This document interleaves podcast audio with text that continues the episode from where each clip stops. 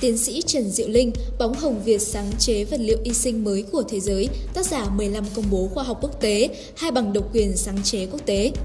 Tiến sĩ Trần Diệu Linh, 31 tuổi, đang công tác tại Viện Công nghệ Hóa học, Viện Hàn lâm Khoa học và Công nghệ Việt Nam. Cô là tác giả của 15 công bố khoa học quốc tế, hai bằng độc quyền sáng chế quốc tế về vật liệu y sinh và các giải thưởng cho phần thuyết trình. Các bài báo khoa học xuất sắc do Hiệp hội Vật liệu Sinh học Hàn Quốc trao tặng. Tưởng rằng trò vật hoa, lá pha trộn làm thuốc ngày nhỏ chỉ để thỏa chí tò mò, nhưng với nữ tiến sĩ trẻ Trần Diệu Linh, 31 tuổi, công tác tại Viện Công nghệ Hóa học, Viện Hàn lâm Khoa học và Công nghệ Việt Nam, không ngờ thú ấy lại bén duyên với cô mãi sau này với những sáng chế mới về vật liệu y sinh dùng trong điều trị và chẩn đoán bệnh. Yêu thích pha trộn, làm thuốc từ bé.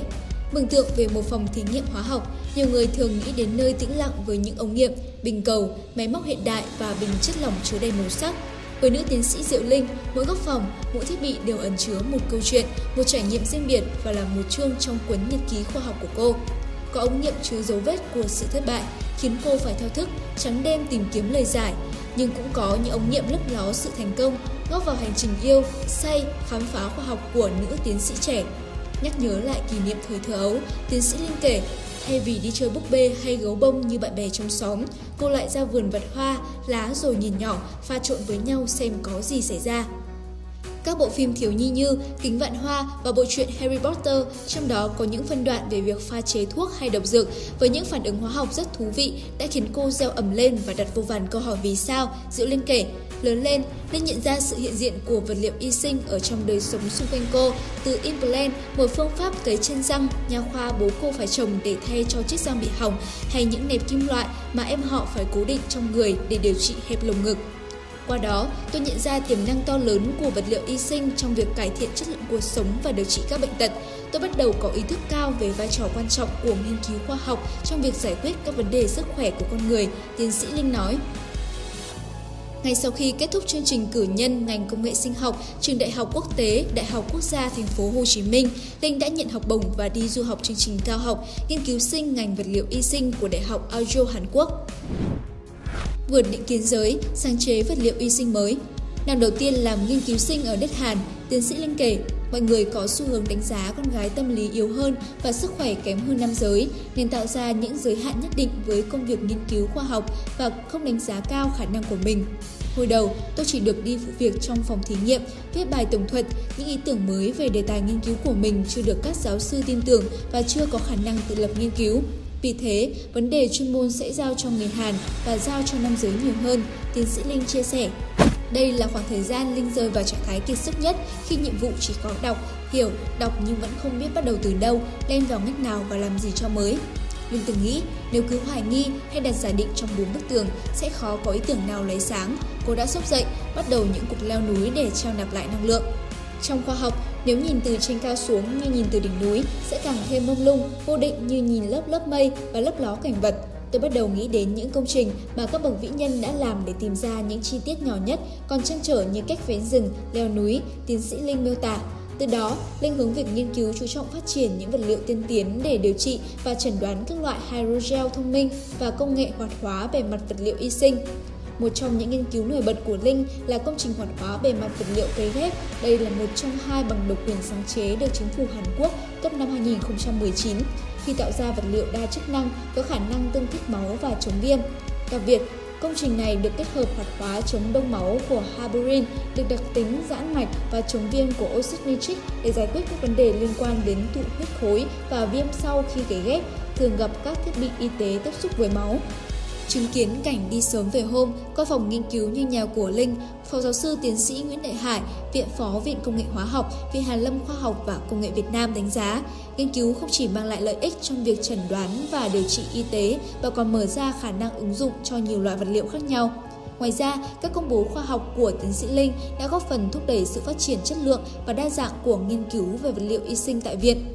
Trở về Việt Nam sau 5 năm nghiên cứu ở nước ngoài, tiến sĩ Linh tự hào về làm việc tại công nghệ hóa học theo chương trình thu hút các nhà khoa học trẻ. Tôi thấy đất nước mình đang là một vùng rất hứa để nghiên cứu về vật liệu y sinh. Tôi đã có cơ hội được khẳng định giá trị và trách nhiệm tạo ra các sản phẩm quốc nội phục vụ y tế. Tiến sĩ 9X đam mê nghề y từ nhỏ, có 12 công bố khoa học quốc tế về bệnh lao. Bước vào hành trình nghiên cứu khoa học từ sớm nhưng tiến sĩ Nguyễn Viết Hải không kỳ vọng vào số lượng công trình được công bố. Với anh, mỗi khi nghĩ đến hai chữ khoa học phải có sự liên kết, phục vụ cộng đồng một cách trực tiếp hoặc gián tiếp chứ không đơn thuần là những bài báo giấy. Đó chính là lý do khi bị từ chối đến 3, 4 lần công bố khoa học, anh vẫn kiên trì bảo vệ kết quả báo cáo nghiên cứu, đồng thời cải thiện báo cáo theo phản biện của tạp chí khoa học quốc tế, cho đến khi được công nhận để công trình thực sự có ý nghĩa khoa học đi kèm giá trị thực tiễn. Kỳ vọng vào các nghiên cứu lớn dần, Lớn lên trong gia đình có truyền thống năm đời liên tiếp làm nghề y, tuổi thơ của chàng 9X gắn liền với hình ảnh ông sớm tối bốc thuốc chữa bệnh, bố tất bật với những chuyến công tác, trao đổi kinh nghiệm ở trong và ngoài nước, mẹ làm giáo viên dạy hóa, năng lượng và nguồn cảm hứng bất tận của những người thân trong gia đình đã trở thành đôi cánh tiếp sức đưa Hải chọn theo nghề y từ sớm sinh năm 1993, tốt nghiệp loại giỏi trường Đại học Y Hà Nội năm 2017. Hải bắt đầu đi làm tại Bệnh viện Phổi Trung ương. Sau 2 năm làm việc, anh apply thành công và được Hiệp hội chống lao Hoàng gia Hà Lan tài trợ cho chương trình học tiến sĩ tại trường Đại học Amsterdam Hà Lan. Mặc dù thời điểm học đúng vào đợt dịch Covid-19 diễn biến căng thẳng, anh phải trao đổi với giáo sư hướng dẫn online là chính nhưng vẫn hoàn thành sớm chương trình học trước một năm các công trình nghiên cứu khoa học của tiến sĩ Hải tập trung tìm ra những giải pháp giảm thiểu bệnh lao, trong đó đề tài nghiên cứu có giá trị nhất và tính ứng dụng cao mà anh tham gia đó chính là nghiên cứu về xu hướng dịch tễ bệnh lao tại Việt Nam trong giai đoạn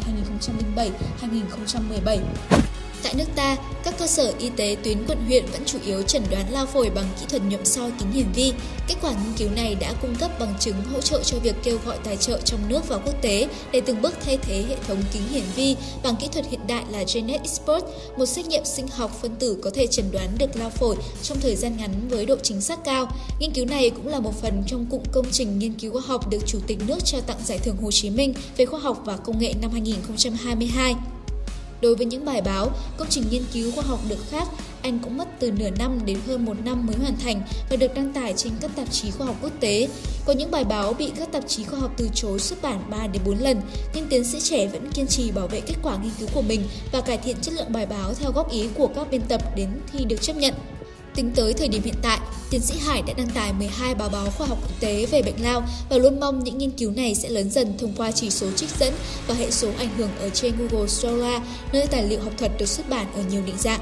Đồng nghĩa với việc các nghiên cứu của anh sẽ giúp ích cho nhiều nghiên cứu tiếp theo về mặt lý thuyết và gợi ý giải pháp tối ưu để chuyển hóa tới hoạt động chống lao trong thực tiễn qua đó thực hiện mong muốn thúc đẩy các hoạt động nghiên cứu hướng tới cộng đồng, phát triển và hỗ trợ cộng đồng cùng nhau tham gia các hoạt động phòng chống lao dựa trên những bài báo đã được rút sau đại dịch COVID-19 tại Việt Nam. Để làm được điều đó, tiến sĩ trẻ nhận thấy cần cập nhật, nâng cao kiến thức chuyên môn hàng ngày như một trong những công việc hiển nhiên. Nếu không đọc các bài báo khoa học mới liên quan đến chuyên ngành, tôi sẽ bị tối cổ, không theo được những xu hướng mới, những phát triển mới của thế giới. Do đó, tôi đăng ký nhận email khi có các bài báo mới từ một số tạp chí khoa học uy tín thuộc chuyên ngành lao và bệnh phổi để cập nhật, tiến sĩ trẻ nói. Cân bằng để sáng tạo theo tiến sĩ Hải, để giải quyết được mọi vấn đề trong cuộc sống chỉ với nghiên cứu khoa học là điều mơ tưởng. Nghiên cứu khoa học là một kỹ năng chuyên môn hẹp, nhưng thành công của người chỉ dựa vào 30% kỹ năng chuyên môn hẹp, 70% còn lại dựa những kỹ năng ngoài chuyên môn hẹp. Nghiên cứu khoa học không thể giúp chúng ta đi chợ mua đồ mà không bị thích giá, hay lúc gặp xô sát với người khác giải quyết như thế nào. Ngoài những kỹ năng chuyên môn hẹp, chúng ta phải học nhiều những kỹ năng khác như kỹ năng quản trị, nhất là quản trị thời gian, tiền bạc cá nhân, quản trị rủi ro, quản trị nhân sự hay các kỹ năng mềm khác. Anh nói, và tư duy cân bằng những kỹ năng cũng chính là lý do giúp anh hoàn thành sớm trước hạn một năm chương trình học tiến sĩ chuyên ngành dịch tễ học của Đại học Amsterdam, Hà Lan. Trong đó, kỹ năng quản lý thời gian và kỷ luật trong nghiên cứu cũng như trong đời sống được tiến sĩ Hải đặc biệt coi trọng. Đối với anh, quản trị chính là nghệ thuật. Tiến sĩ Hải cho biết, mỗi ngày anh dành đọc hơn 20 bài báo khoa học để cập nhật kiến thức và định hình hướng nghiên cứu. Nhưng nếu không biết cách quản lý thời gian và chọn lọc vấn đề, anh rất dễ rơi vào biển thông tin, lạc trong vô vàn nghiên cứu mà không biết bắt đâu là thứ mình cần. Đồng hành và đứng sau theo dõi hoạt động nghiên cứu của chồng, nữ thạc sĩ Hoàng Nguyễn Phương Trà thừa nhận tình yêu với một nhà khoa học thật đặc biệt và cần nhiều hơn sự cảm thông, thấu hiểu. Để chồng yên tâm nghiên cứu, tôi độc lập, tự lập và không nhất thiết lúc nào cũng phải có chồng mới làm được việc, Trà nói. Thành tích nổi bật của tiến sĩ Hải. Giải nhì cho các báo cáo khoa học tại Hội nghị khoa học bằng tiếng Anh lần thứ 3 dành cho sinh viên trường Đại học Y Hà Nội năm 2017 bằng khen của Bộ trưởng Bộ Y tế năm 2021 cho thành tích điều phối nghiên cứu thử nghiệm lâm sàng thuốc Monupiravir điều trị COVID-19, hỗ trợ gần 100.000 người bệnh trên toàn quốc được tiếp nhận sớm. Được Chủ tịch nước trao tặng Giải thưởng Hồ Chí Minh về khoa học và công nghệ cùng với 22 đồng tác giả khác vì những đóng góp cho đề tài nghiên cứu ứng dụng kỹ thuật tiên tiến trong chuẩn đoán điều trị bệnh hô hấp năm 2022, 12 công trình nghiên cứu, bài báo khoa học về bệnh lao được đăng tải trên các tạp chí quốc tế từ hồ sơ doanh nhân, Độc đáo TV tổng hợp và đưa tin. Tạo ngay clip intro quảng cáo ngắn ấn tượng để phục vụ cho quảng cáo YouTube, Google Ads, Facebook Ads. Sử dụng để trang trí cover Facebook, website,